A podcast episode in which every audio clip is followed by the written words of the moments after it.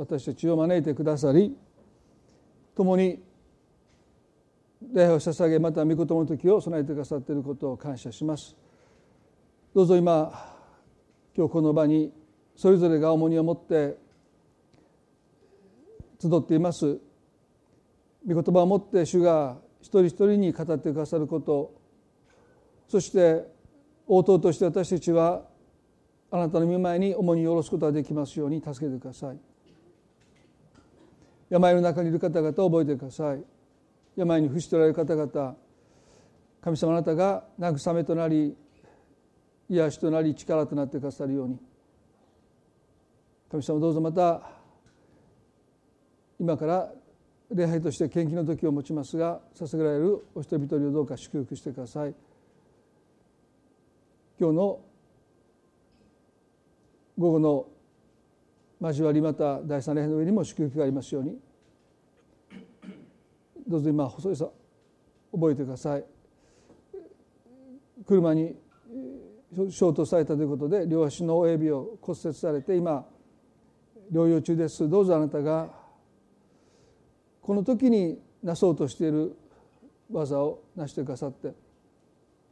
そしてどうぞ一日も早く回復されますように主をどうぞ覚えてください。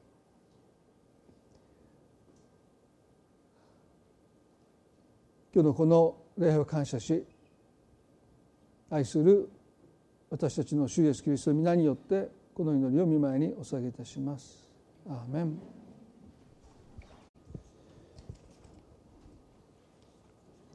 えっと、先週グリーフケアということで、えー、悲しみのケアですね、まあ、愛する人を失った亡くした方が、まあ、その悲しみをどのようにケアされていくのかということで、えっと、水曜日にこのご近所の、まあ、ほとんどがクリスチャンじゃないお母さんたちが来てくださって、えー、まあ基本的に皆さんどあのご家族の誰かを、ね、失ったという、まあ、そういう経験をなさってる、え、方たちと、まあ、時間を持ってですね本当にあの、まあ、グリーフケアという名前すら聞いたことがないという方が、ま、全員でしたのであの、まあ、第2回目も希望されていましたのでおそらく慰めもあったんだろうと思いますね。でまあ今朝も前回お話をしたことの、まあ、続きではないんですけども、まあ、聖書が教えるところの悲しみの意味あるいは悲しみがもたらすもの、まあ、そういったことを少しと共に学んでいきたいなというふうに思います。マタイの5章の4節で有名な三条の水訓でイエスはこうおっしゃいました「悲しむ者は幸いです」「その人たちは慰められるから」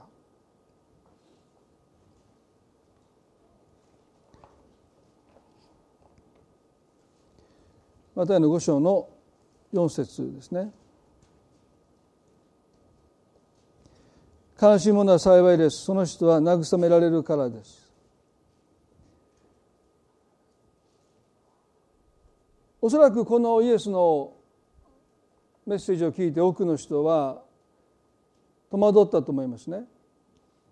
それは多くの人にとって幸いとは悲しみに合わない人生悲しいことがない人生が幸いだと多くの人は考えています。ですから悲しいものは幸いですと言われても、まあ、ピンとこないというか、まあ、少し違和感があったんではないかなとそんなふうに思います。悲しみという感情だけを取り上げればそれは私たちを消耗させるし元気を失わせますよね。信玄の15の13にはこうあります。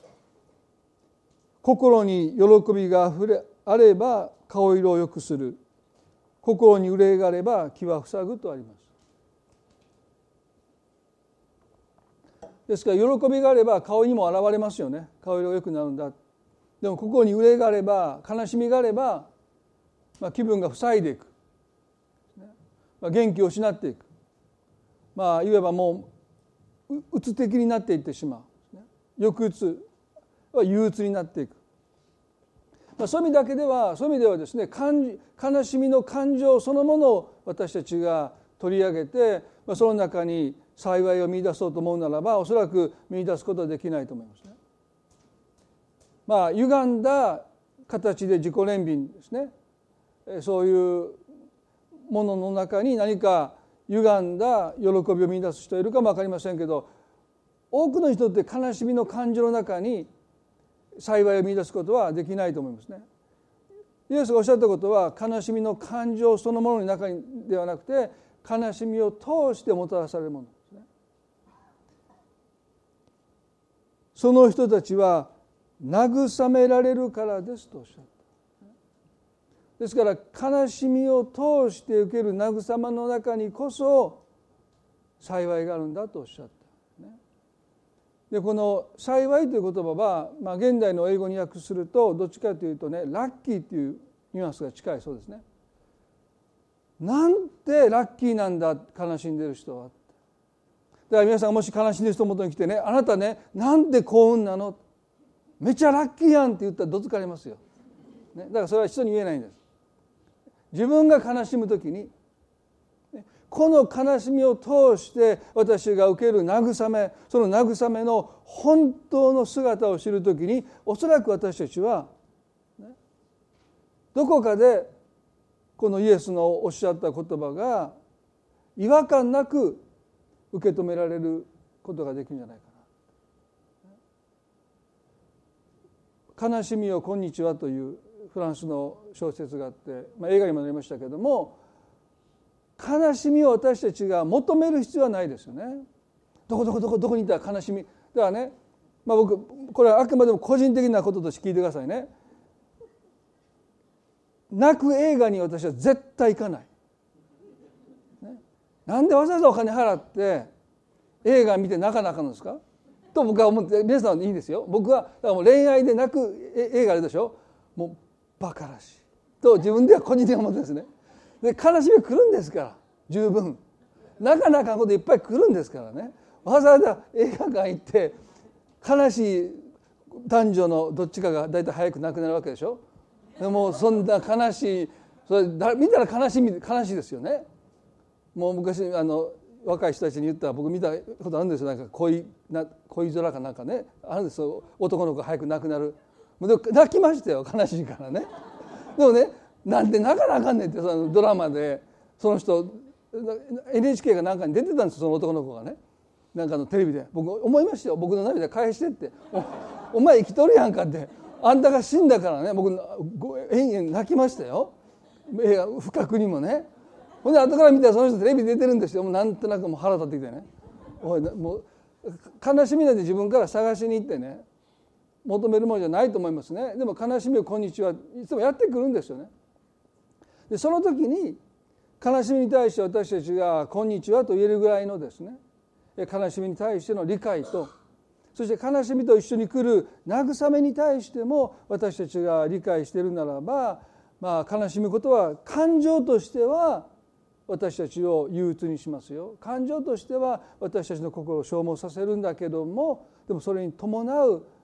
慰めっていうものがですねどれだけ私たちの人生に幸を幸せを運んでくるのかということにも、まあ、理解を深めていきたいなとそんなふうに思いますね。先週この第二コリントの一章の3節と4節をお読みしました第二コリントの一章の3節4節で「私たちの主イエス・キリストの父なる神慈愛の父すべての慰めの神が褒めたたえられますように神はどのような苦しみの時にも私たちを慰めてくださいます。こうして私たちも自分自身が神から受ける慰めによってどのような苦しみの中にいる人も慰めることができるのですと、まあ、先週お話をしたことは神の慰めとは絶望から私たちを立ち直らせる力なんだということを話しました。ですから神の慰めとは私たちを立ち直らせる。再び起き上がらせる。もう手を取ってぐっと私たちを起こしてくれる。そういう力なんだ。先週お話したその力として2つのことをお話ししましたけど一つはね私たちが愛する人と死別すると時間の連続性が失われるということをお話しました。その人がいた昨日とその人がもういないあ昨日とですねその人がもういない今日との間にはもう大きな隔たりが生まれます。もうそ今まで楽しかったことがもう楽しくなくなっちゃうんですね。例えば夫婦で散歩に行ってた人はもう一人で散歩に行くことが辛くなってもう家にこもりがちになってしまう、ね、その人の死によって今まで時間が連続に流れていたのにバチンって切られちゃうんですね。でも神様の慰めは死が断ち切ったその時間の連続性をもう一度つないでいくのが神様の恵みなんだとお話をしました。その人がもう今日いないんだけどもでもその人と一緒にした散歩を一人になってもし続けていく自分の人生をもう一度一人になっても生き続けていくその継続する力として神は慰めを与えてくださる。二つ目は愛する人を失うとその人生に価値も失ってしまいます。もうあの人のいない妻や夫や子供がいないもう私の人生なんて価値がないと思えてしまうでも神様の慰めはそういう人生を神の賜物として私たちが強く抱きしめていく力なんだということですね。神の賜物として残されたその人生を自分の人生として神が与えてくださった賜物としてもう価値がないって自分から突き放すんじゃなくてそれを引き寄せてしっかりと抱きしめていくというその力ね抱きしめる力が、まあ、神の慰めなんだと言いました。で今日は皆さんともう一つの側面を見たいと思うんですね。それは悲しみの中で私たちを立ち直らせる起き上がらせる力なんですけどでそれだけじゃないもうそれだけでもね幸があると思いますよそれだけでも祝福があると思いますよでもねそれだけだったらやっぱり悲しみに合わない方がいいんです。ね、立ち直るだけだったらでしょ？そもそも絶望する必要のない人生の方がいいと思いますよね。でもなぜイエスが悲しいものは幸いだとおっしゃったのかそれはただ悲しみに打ちひしがれてそこから立ち直っていくその力を神が与えてくださるだけでは不十分です。ね、それはこの神がおっしゃったことの半分に過ぎない。あともう半分をですね今日皆さんとお話をしたいなと思うんです。今お読みしました第二コリントの1の31の4の中に特に1の4の後半でねこうして私たちも自分自身が神から受ける慰めによって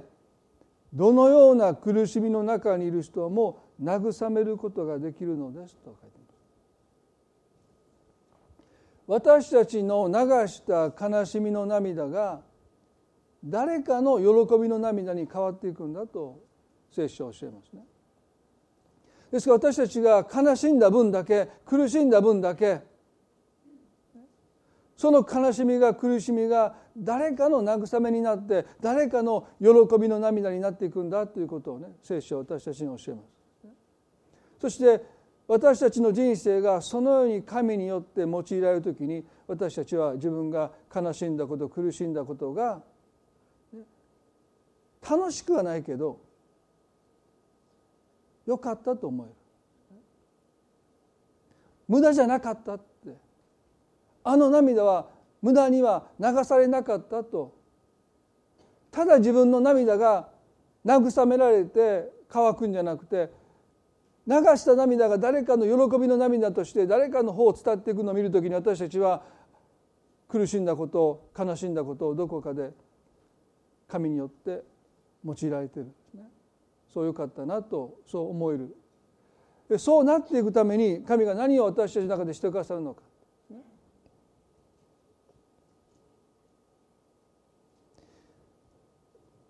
神の慰めはその半分ですね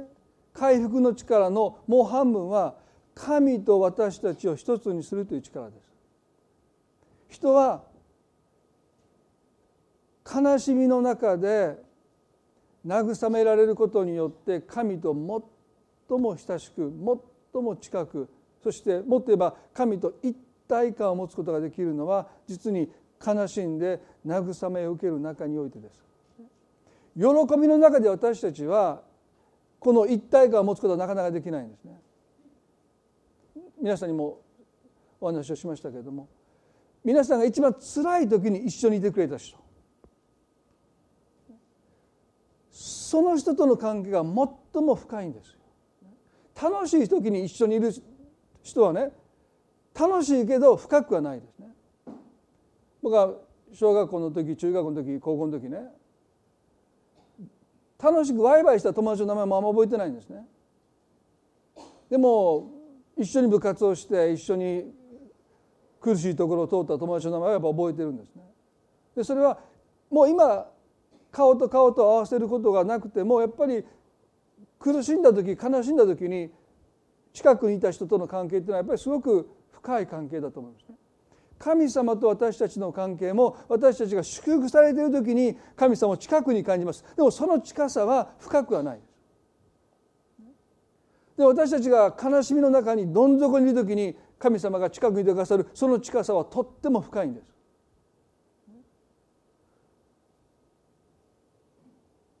悲しみが慰めを通してもたらすのは神様との一体感ですね。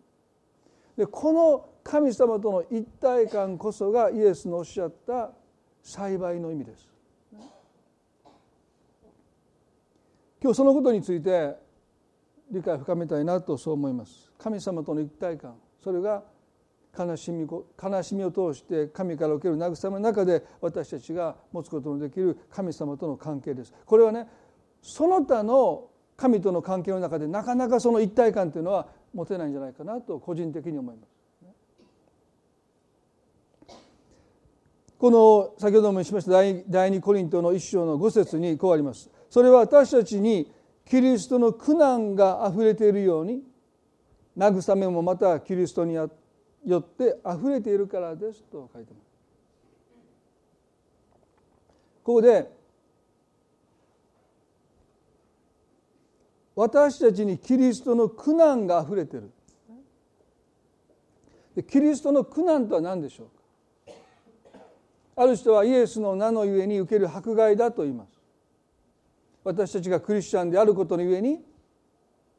迫害を受ける。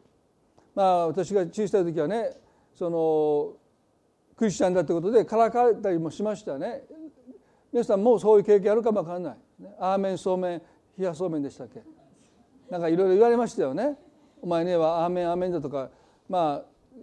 そういう子を殴ってどついてましたけどだからどっちかというとこっちがいじめてたんですけどね。でだからよく言われた「お前それでもクリスチャンか?」って。いやこれでもクリスチャンだという。だからあんまり迫害された経験なくて迫害した、まあ、サウルね そういうあんまりクリスチャンとして苦労した経験はあんまりないんですね。どっちかというともうそれでどどついてましたから。からまあでもある人はいじめられたりとかした人もいると思うんですね。からかわれたりですね特に牧師家庭まあ私父が早く亡くなったので牧師家庭というそういう呪縛からも解放されて割と自由にやってましたから、まあ、そんなに辛い思いはないんですけれども、まあ、それでもですよね日本ではマイノリティですからあまりクリスチャンの数が少ないし、まあ、いろんな意味で誤解もされたり、ねまあ、そういう経験もありますよね。でこのイエス様のゆえに受ける苦しみっていうことに限定されるかというと決してそうじゃないんですね。その6節見るとあのもし私たちが苦しみに遭うなら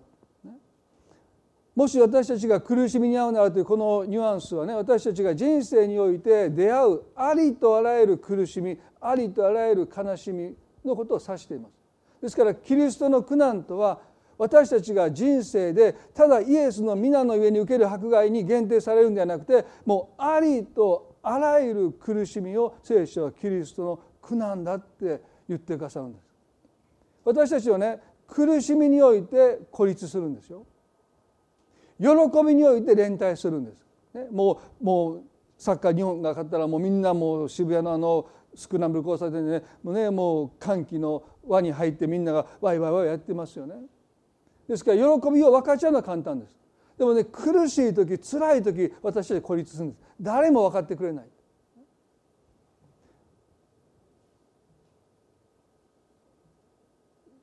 夫であっても妻であっても父母であっても子供であってもこの苦しみを分かってもらえないと思って苦しみの中で孤立している人はたくさんいますね。でも聖書は逆なんです。キリストの苦難。私たちの苦しみがキリストの苦難って呼ばれてるということはね。どういうことかというと私たち一人で苦しんじゃなくてイエス様も一緒に苦しんでいてくださるという意味なんです。それがキリストの苦難。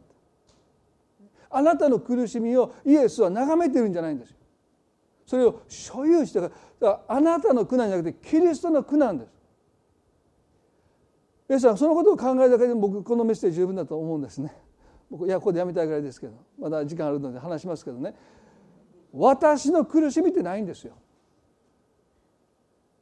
皆さんの苦しみは全部キリストの苦難。イエス様がその苦しみを所有してるんです。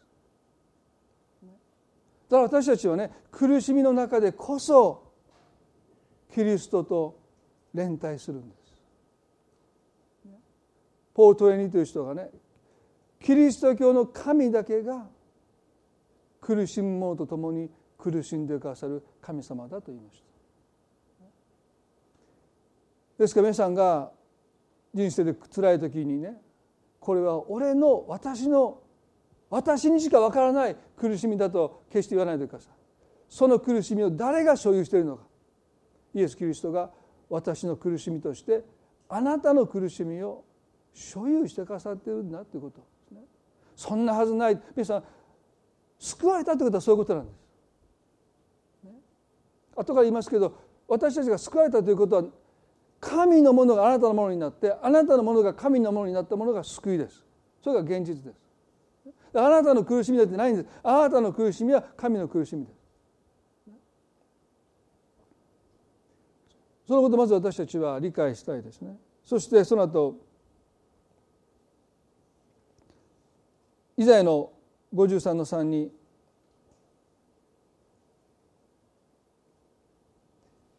彼は蔑まれ人々人々からのけ者にされ悲しみの人で病を知っていた人が顔を背けるほどにほど背けるほど蔑まれ私たちは彼を尊ばなかった。これは救い主イエスの予言ですけどもイザヤはねイエスのことを悲しみの人であったと言いました。私たちは神様をそんなふうに見てるでしょうか？悲しみの人って書いてます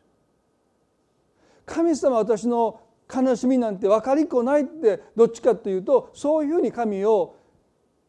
辛い時悲しい時遠ざける人はたくさんいますよ。まあ、今回九州に大きな大雨で被害がもたらされてねそしてその中に一人のお母さんお腹の中に赤ちゃんがいて1歳の長男の方が亡くなったニュースの知らせがいましたねその方のおばあさんもお母さんも亡くなって親子3人が亡くなったというねでその町のその地域の人がねその公共その方が遺体でなって運ばれていくのを見て、まあ、神も仏もいないのかっていうふうなことを、まあ、おっしゃったというのが記事になっていましたね。よくわかりますねそのその方がおっしゃった意味は。でもどこかで多くの人は神が悲しみの神だという概念がないんですね。こんなに辛いこんな悲しいことに対して神は何とも思っておられないそんなふうな神に対する思いを抱いている人がたくさんいるんじゃないかな。でも預言者イザヤは救い主のことを悲しみの人だって言いましたこの方ほど悲しみを知っておられる方は他にいない。悲しみの人だなぜこの方が悲しみの人となったのか。それは私たちの悲しみを引き受けるためですよね。ヨハネの11章にマルタマリアそしてラザロのこの弟のラザロが亡くなった時ですねイエス・キリストがその墓の前で涙を流されたと聖書に書いてます。ヨハネの11章の35でイエスは涙を流された。まあ短い聖書の箇所ですけれどもとっても私たちの心に迫ってくる一節じゃないかなと思うんですね。皆さんこのことをね少し考えたいですね。この涙は何の涙でしょうか？マルタとマリアが弟のラザロが重篤に陥って死にかけている知らせをイエスに伝えましたイエスはそれを聞かれてすぐに飛んでいけばまだ息のある間にラザロを救うことができたんです。でもイエスはラザロが重篤に陥ってもう命が危ないということを知りながらその場所に何日も滞在されました。弟子たちはもう命の危険死が迫っているのにどうしてイエス様何も用事がさしたる用事があるわけでもないのにそのベタニアに行こうとなさらないのですごく心配になってイエスに質問したら「いやラザロは眠ってる」とおっしゃった。でももうその時彼は死んでたんですね。イエスはこのラザロのこの死を通して死が、ね、この病気が死で終わるんじゃなくて神の栄光を表すものであるということを明らかにするためにあえてラザロが死ぬのを待っておられた。葬儀も終わって墓に埋葬されてもう4日経ってる。その時に村にベタニアの村にやってこられてそして墓の前で涙を流された。最初私の時ねなんて芝居臭いんだなと思いました。そうでしょ？でわざわざ自分が遅れてきてですよ。そのせいで死んで墓に葬られてるその人の前で「ラザロよラザロよ」って泣いてたらねそれは芝居ですよ。この涙何を意味するのか。それは愛する人を失って死別の喪失の悲しみに打ちのめされた全ての人の悲しみのためにイエスがここで涙を流されたんだと思いますね。あの十字架のキリストの十字架の死が全ての人のためだったようにこのラザロの墓石の前で涙を流されたこの涙は私たちのために流された救い主イエスの涙なんだということです。だからあなたが泣く時にイエス様も一緒に泣いていてくださるんだということのメッセージですよね。一人であなたを泣かせないです。あなたが泣く時にイエス様も一緒に涙を流してくださるその涙がこの墓石の前で泣かれるイエス様の涙の意味じゃないかなと僕は個人的に思います聖書はそれははっきりとそういうふうに言ってませんよでもこの涙を見つめれば見つめるほどラザロやマルタやマリアのためだけに流された涙ではなくて私たちのために悲しむ人となってくださった。あなたの悲しみを引き受けてあなたが泣く時に一緒に泣いていてくださる。イエス様の涙なんだ。そう思います。この人が悲しみの人になってくださった。究極の姿はあのゲッセマルの園でのイエスの姿ですよね。マタイの26の36から38までをちょっと見したいと思いますね。マタイの26の36から38それからイエスは弟子たちと一緒にゲッセマネというところに来て彼らに言われた。私がそこに行って祈ってる間ここに座っていなさい。それからペトロとゼベデの子二人を一緒に連れて行ったがイエスは悲しみもだえ始められた。その時イエスは彼らに言われた。私は悲しみのあまり死ぬほどです。ここを離れないで私と一緒に目を覚ましていなさい。イエスはゲッセマネの園で悲しみもだえ始めてある箇所では血のような汗、まあ、それはね前にも言いましたけどもあまりの悲しみに彼の毛細血管が裂けてね汗と一緒に血がにじんでくる。それほどの苦しみをこの方はもうキリストをもだえ苦しめたのはこの悲しみだけですよ。どんな試練もどんな苦しみもどんな困難もこの方をもだえさせた苦しみは他にありませんただこのゲッセマの園で悲しみのあまり死ぬほどですとそう言わしめたここまでイエスを弱くした悲しみその悲しみの意味を私たちは知るべきだと思いますよね。もっと言えばね十字架でキリストを殺したのはあの十字架の処刑ではなくてこの悲しみです。私は悲しみのあまり死ぬほどですとおっしゃったですからキリストを本当の意味で殺したのはあの十字架の処刑の痛みではなくてこの悲しみがキリストを十字架で殺したんだと思いますね。でこの悲しみの内容は何を悲しんでられるのか弟子たちはよく分からなかったんですね。なぜかというとイエスがイスラエルの新しい王になるとペテロもヨハネもヤコブも期待しています。この直前にエルサレム中の人たちがホザナホザナと言ってイエスを新しい王としてエルサレムに招き入れてるですから弟子たちだってイエスが新しいイスラエルの王になると期待している。にもかかわらずゲッセマルの園でこの方は悲しみもだいながら悲しみのあまり死ぬほどですとおっしゃってる。その悲しみが何なのか弟子たちはよく分からなかった。でもあまりにもその弱々しいその姿を見て彼らは非常に不安になっていった。何が一体起こってるんだろう。何をこの方は悲しんでおられるんだろうかよく分からなかった。まさか自分たちの悲しみを引き受けていや全人類の悲しみを引き受けてもだえ苦しんでおられるとは夢にも思わなかった。ね。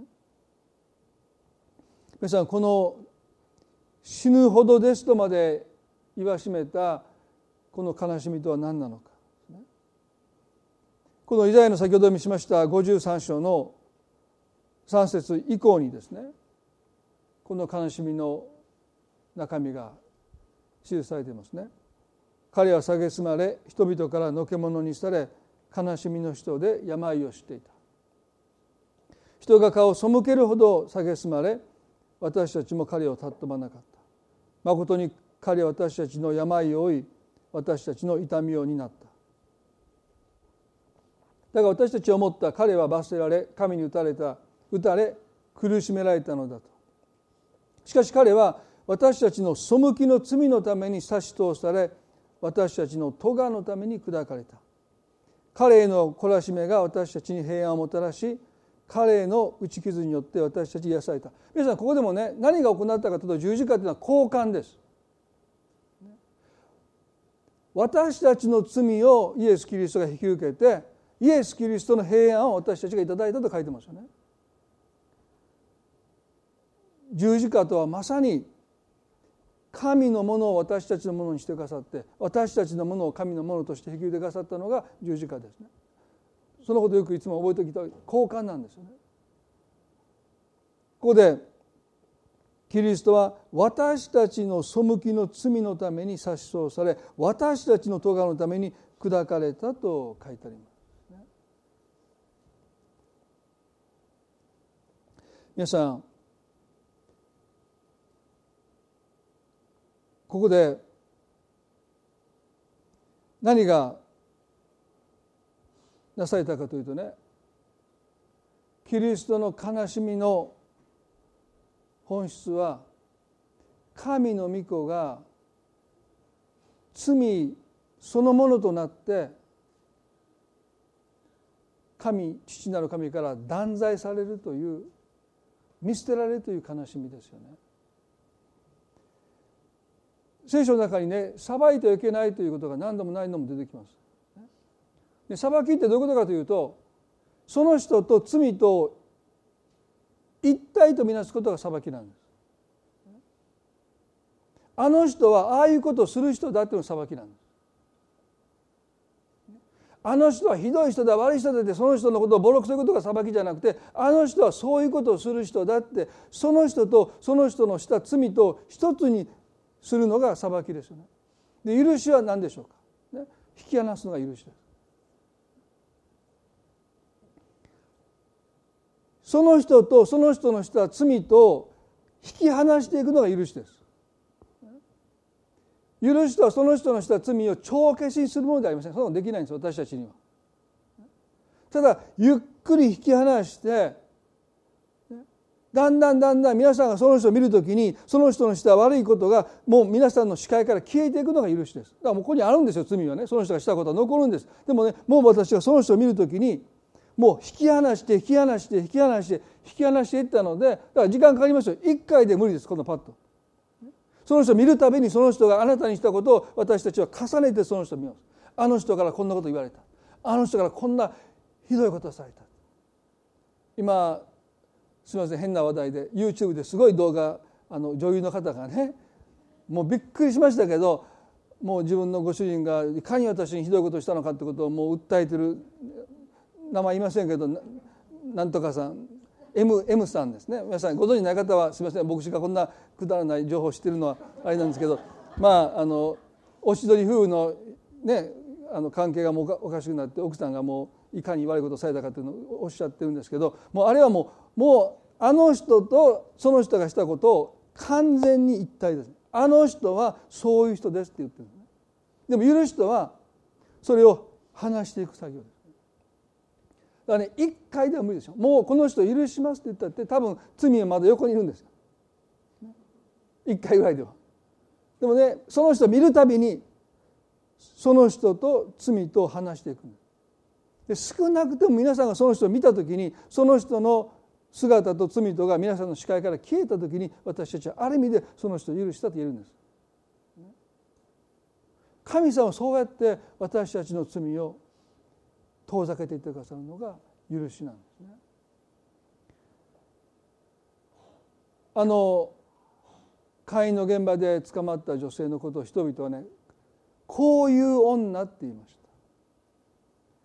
それはね会員の罪を犯すような女という。彼女と会員の罪がもう一体になってる。だから彼はねもうこういう女はモーセは石打ちで殺すようにと命じていますと言いました。こういう女は殺さないと救いようがありませんと言いました。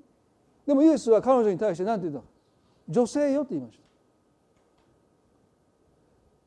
そういうことする女よ。罪深い女と言わなかった。彼女を女性を呼んでくださった。そして生きなさいって言いました。彼女の罪はどこに行ったんでしょうか？キリストと共にそこに残ったんですそしてキリストはその罪をご自分が犯してもいない罪なのにご自分の罪としてそれを背負ってくださって十字架の上で恥ずかしめられて死んでくださったわけですよね。神の許しとは人と罪とを引き離していきます。そしてその罪とキリストは一体となってくださった。皆さん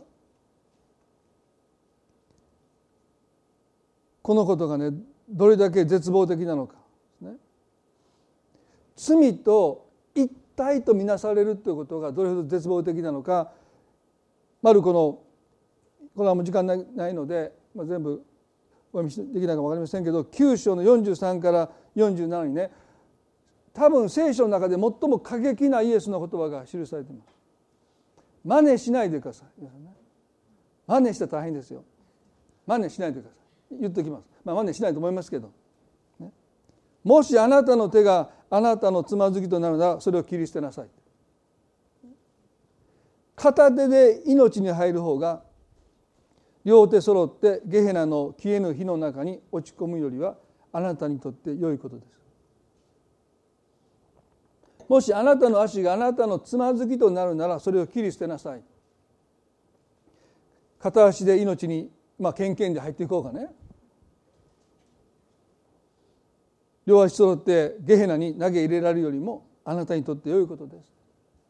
極めつけはもしあなたの目があなたにつまずきを引き起こすならそれをえぐり出しなさい。片目で神の国に入る方が両目揃ってゲヘナに投げ入れられるよりもあなたにとって良いことです。どうぞ皆さん真似しないでくださいね。そんなことしたらもう全部なくなります。体のパーツが。厳格なイスラム教徒の人は今でもこれしますからね。万引きしたらもうその手切断ですよね。で次また盗みしたらそのもう手切断。次やった足切断。もう両手両足切断されても懲りない人がいるんです。だから人間って懲りないんですよ、ね、イエスがおっしゃったとそういう意味じゃないんですね。神の裁きとはね神がその人を罪と切り離して見ることができなくなった瞬間それが神の裁きです。もうこの人は罪とその人が一体になっても何があってもこの人を罪から引き離せない、そのことの最終的な手段として神は罪とその人を罰します。切り離せないから。何度離れるように神が訴えていろんな人生の試練を通してその人を罪から引き離そうとしてもその人が罪からもう絶対がんじからみになって引き離れない時に神はある意味で最終的な選択として罪と人と裁きます。でもね神が裁くの罪なんです。人じゃないんですよ。でも人が罪からどうしても離れることができない時に人は巻き添えに遭うんです。それが裁きです。だから神は別に人をね裁こうとして、ね、人の失敗をどっかでこう探し出して裁こうとはしていない。あのヨナをニネベの町に送ったように神はありとあらゆる口実を探してその人の罪を許そうとしているのが神様の本当の高校ですよ。だから愛する御子イエスを送ってくださった。そこまでして私たちを許そうとしている。でも人はかたくなになって罪から離れようとしない時もはや離れなくなるその瞬間が来る前にまだ余地があるならばどうぞ自分の手を切り捨ててでも離れなさいっていうそうおっしゃった自分の足をもう切り捨ててでも離れなさい。もうその目をえぐり出してでも離れる余地があなたの人生に残されているならば離れていきなさい。それほど罪と一つになることは絶望なんだとイエスは、まあ、大げさにおっしゃった、でもねイエスが手を切り離して足を切り離して目をえぐり出してでもしてでも罪と一体にならないようにとおっしゃったそのことをキリストはご自身が十字架で経験してくださった。だから第二コリントの5の21ではねこうありますよ。神は罪を知らない方を私たちの代わりに罪とされました。皆さんこれがどれほど絶望的なことなのか。先ほどのイエスの言葉を思い返してこの歌詞を読むべきですよね。そうならないためにまだ余地が残ってるならばどうぞ自分の手を切り離して自分の足を切り離して目をえぐり出してでも自分をその滅びから救いなさいとイエスがおっしゃったその神の裁きをこの方が罪となることによって一心に引き受けてくださった。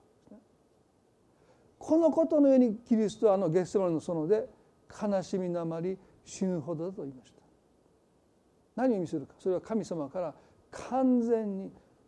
捨てられることを意味したからですよね。だからあの十字架の上でイエスは叫びました「我が神我が神どうして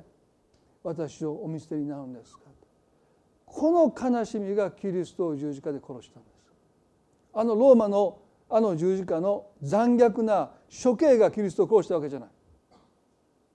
この我が神我が神どうして私をお見捨てになるんですかというこの完全に神から捨てられるという絶望を経験したのはイエス・キリストお一人ですよね。そしてねある人はこういうんです。十字架にかけられた朝からお昼3時までの間そして墓に褒まれたたかが3日未満じゃないか父父なる神から捨てられたとしても3日未満じゃないかって言うんだけど皆さんねあなたがこの人からは絶対に嫌われたくないと思っている人から面と向かってあなたを拒絶することを聞くならばね時間なんて問題ないんですよ。その言葉を聞いた瞬間私たちの魂は暗黒に陥ります。面と向かって拒絶を宣言される。だからね別にそれが10年続こうが10分だろうが愛する人から完膚なきまでに徹底的に拒絶されるというこの拒絶の苦しみは私たちの魂を暗闇の中に叩き落としますよね。だから3日未満キリストが墓の中で神に捨てられたこの3日未満たかが3日未満じゃないかってそういう時間の問題じゃないんです。神様によって父なる神様によって完全に拒絶されたというこの苦しみは永遠の苦しみに等しい苦しみをキリストは味わっておられた。それは悲しみの人となって私たちの悲しみを全部引き受けてくださることによってその悲しみの中でイエスは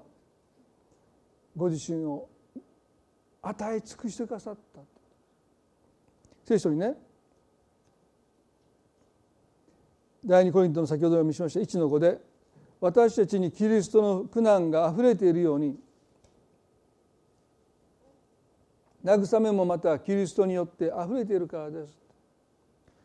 でこのことこの箇所を前半は分かりましたよね。キリストの苦難すなわち私たちの苦しみをイエスは全部私の苦しみとして所有してくださる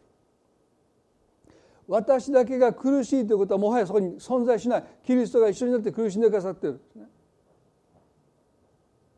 でそのことに私たちが目が開かれてくるとこの方が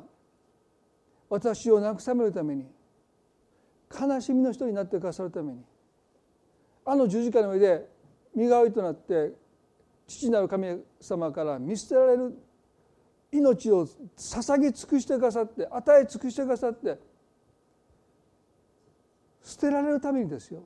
私たちに代わって捨てられるためにこの方はご自身を与え尽くしてくださったこのキリストが私のために全てを与え尽くしてくださったというこのキリストの全ての全てを私たちが受け止めるのは慰めを受け止めることによってです。私たちが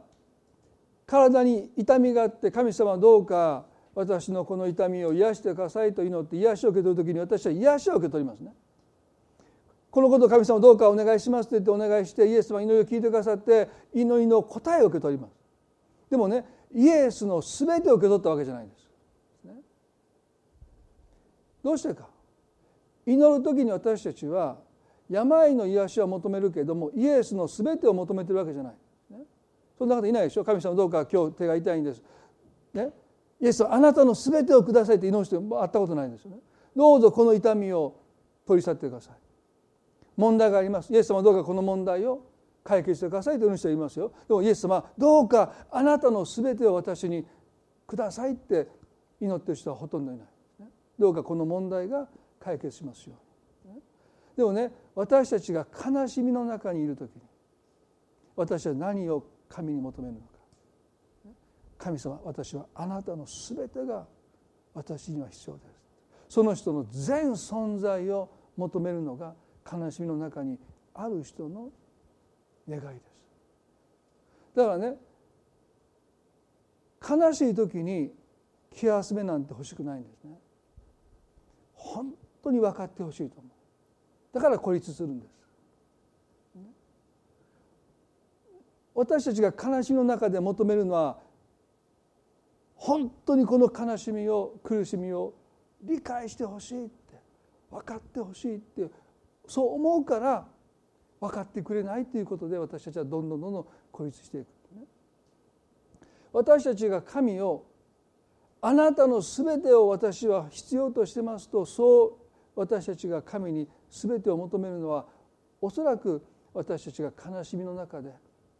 神に慰めを求める時じゃないかなと思う。だからイエスはね悲しいものは幸いです。その人は慰めを受けるからですというこの慰めとはまさにイエス・キリストご自身をあなたは受け取るんだ。この方の力じゃない。この方の祝福じゃない。この方の技じゃない。イエス・キリストご自身を慰めとして私たちが受け取ることができるのは悲しみを通して慰めを求める時なんだ。だからイエスはねなんと幸いなことなんだ。悲しみはあなたの心を神に開いていくからです。痛みは肉体の病はあなたの心をそこまで開き切ることはなかなかできない。経済的な困窮も神様どうか経済的に祝福してくださいとは求めるかもわからない。でも悲しみの中で私たちは神様の全てが欲しい。神様に全て分かってほしい。神様の全てを求めていくのはおそらく人は悲しみの中でその慰めを求める時じゃないかな。そこまで心を開くのがいや開かせるのが実に悲しみなんだ。だからイエスは悲しむ者はなんて幸いでしょう。その人は慰めすなわち神をいただけるからだ皆さんあの法と息子のお父さんがねこう言いましたよね。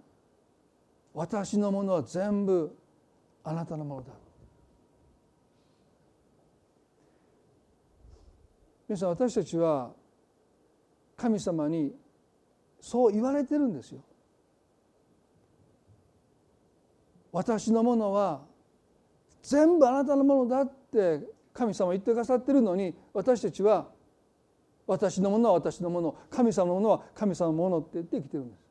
これは私の苦しみこれは私の悩みこれは私の葛藤です。でもね十字架は交換なんです。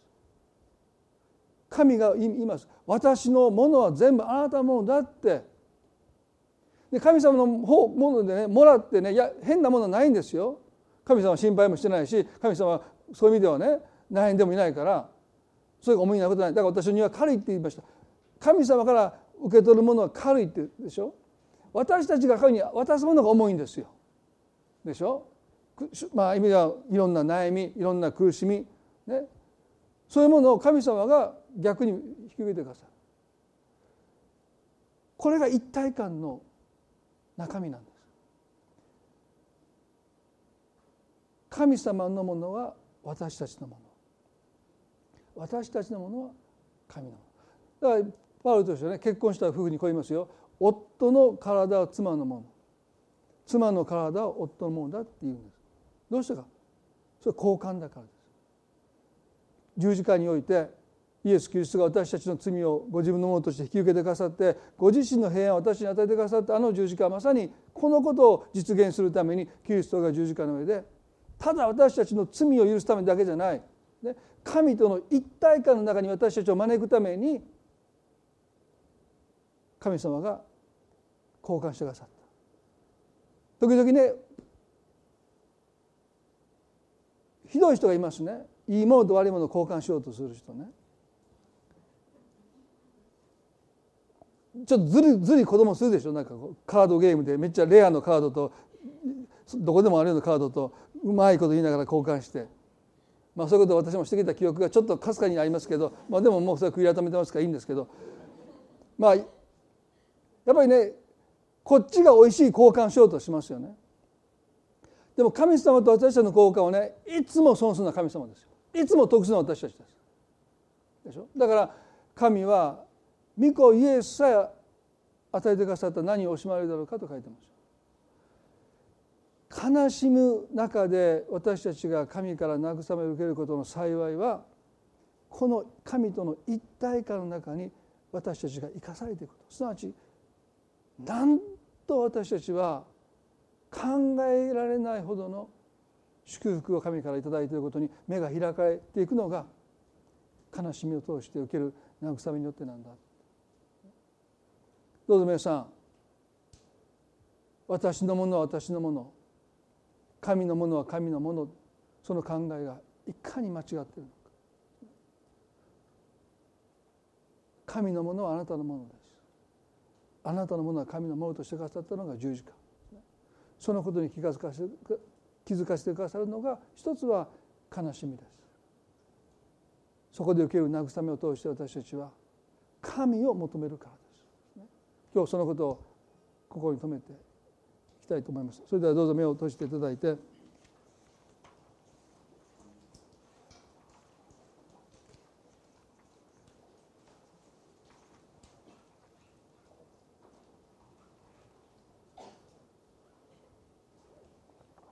今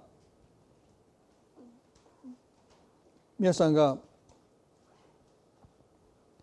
この神との一体感の中に生きることができないで苦しみや悲しみや困難の中で孤立している方がもしおられたらですね。今日このイエスの言葉が皆さんの中でどうか真理になりますように。キリストの苦難あなたの苦しみじゃないということ。キリストがその苦しみを悲しみを所有してくださっていることをぜひ知っていただきたい。もしあなたがキリストの十字架を救い主として受け入れているならばそこに交換という技がなされている。そしてあの法と息子のお父さんが私のものは全部あなたのものだと言ったように神はご自身のものをあなたのものだとおっしゃってくださる。大切なのはそういうスピリットであなたと接してくださってる。私たちは物乞いするものでなくて神の子供です。雇い人でさえパンが有り余ってます。まして私たちは神の子とされてる。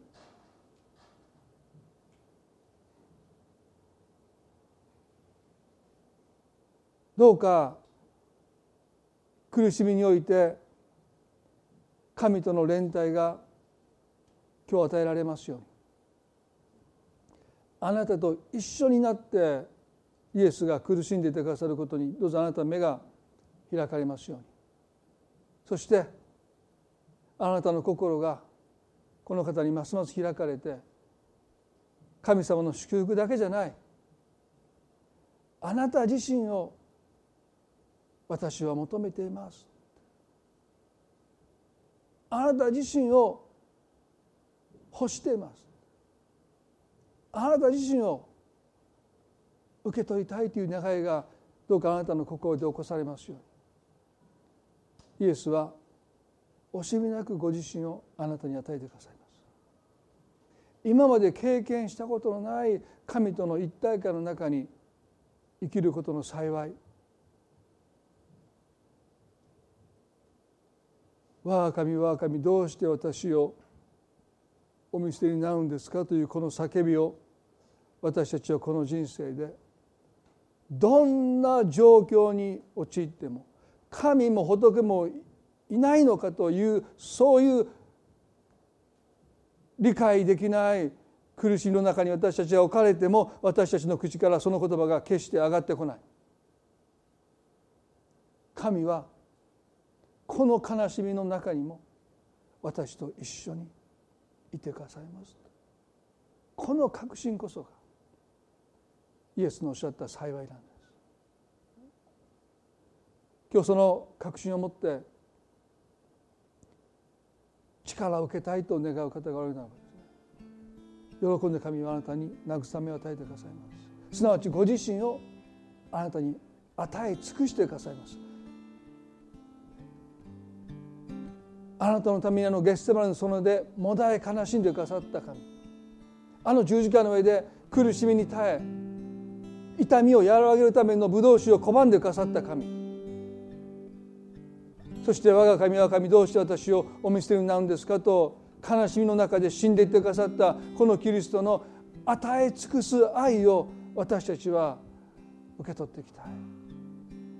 与えても与えても与えて。足らず与え続けてくださるこの愛に生かされて生きていきたい。これで十分だろうとはおっしゃらない。与えて与えて与え尽くすこのキリストの愛がどうかあなたの人生にあふれますように。それがパウロのあの願いでした。キリストの苦難があふれるように慰めもまたキリストと共にあふれますように。あなたの人生にこの与え尽くすキリストの愛がいつもいつも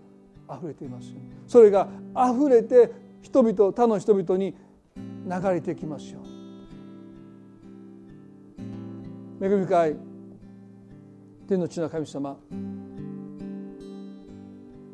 私たちは悲しみが生み出す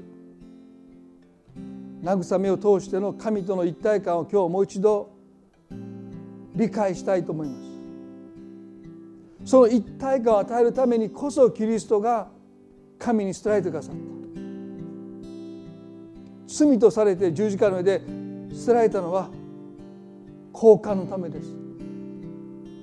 父なる神とキリストとの中にあったあの一体感を私たちに与えるためにキリストが捨てられてくださった。にもかかわらず私たちはなお私のものは私のもの神のものは神のものという関係の中にもし生きているならばなんて残念なことでしょうか。あのキリストの叫びを私たちは無駄にしたくない。我が神我が神どうして私をお見捨てになるんですか。あの叫びは私たちが二度とこの人生でその叫びを上げないためにキリストが身代わりとなって叫んでくださった。神様私たちはあなたと一つであるというあなたは私たちを絶対に捨てることがないという。この神との一体感の中にますます生かされていきますよどうか今苦しみ悲しみの中にいる方々がどうぞ神に対して心を開くことができますように。その慰めをいや神ご自身を今受け取ることができますように。あなたを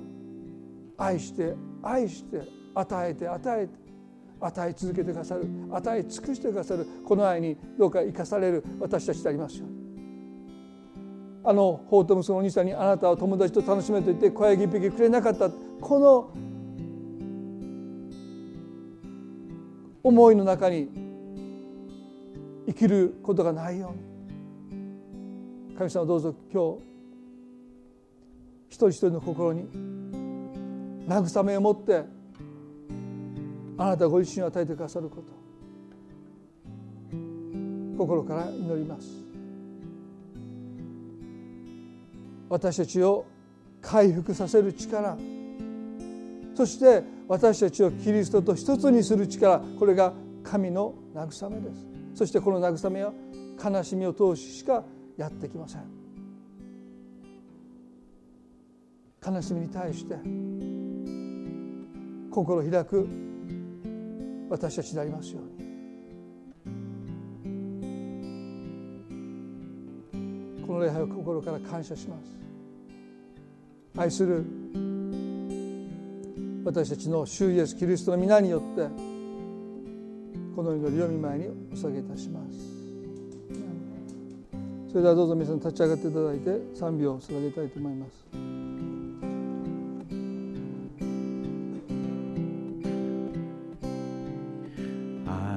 なたの恵みは 私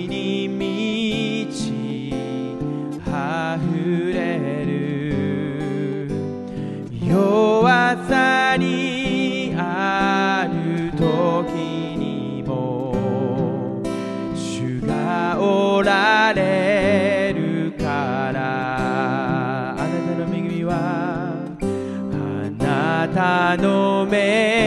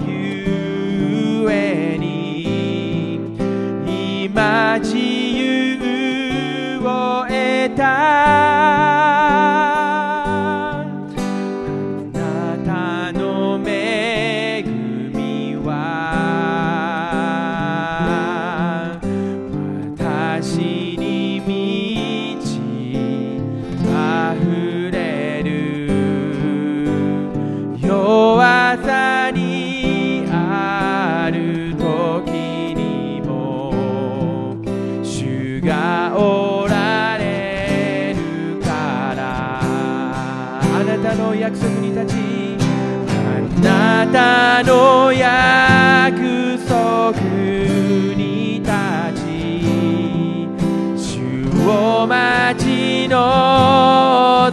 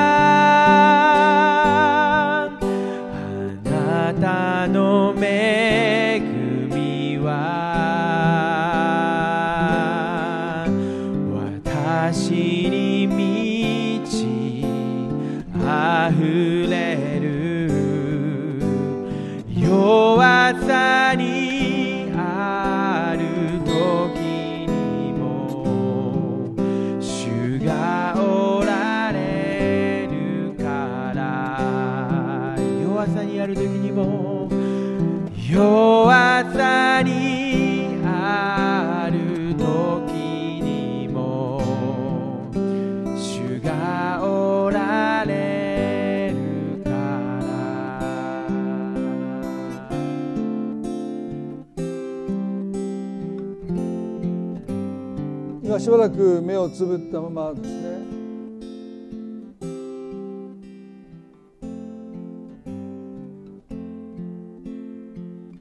イエスが悲しみの人になってくださる今あなたと一緒に悲しんでいてくださるそのお方があなたにいてくださることはなんて幸いでしょうか？もし皆さんが今悲しみの中で苦しみの中で孤立してるなともし感じておられるならば今あなたと一緒に悲しみもだえていてくださるイエス様のお姿がどうかあなたの心に掲示されますよ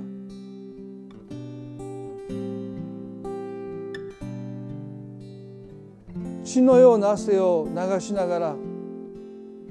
もだえ苦しんでいてくださるあなたのためにもだえ苦しんでいてくださるイエス様の姿があなたの心の慰めとなりますよ。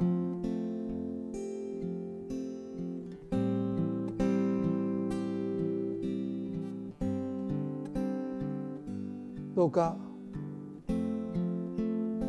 そこから立ち上がる力を今神様が与えてくださるように。心開いて神様の慰めを今受け取ることができますように。どうかあなたが今祝福してくださるように祈ります。イエス様の皆によって感謝してこの祈りを見舞いにお捧げいたします。それでは互いに挨拶を持って礼拝を終わっていきたいと思います。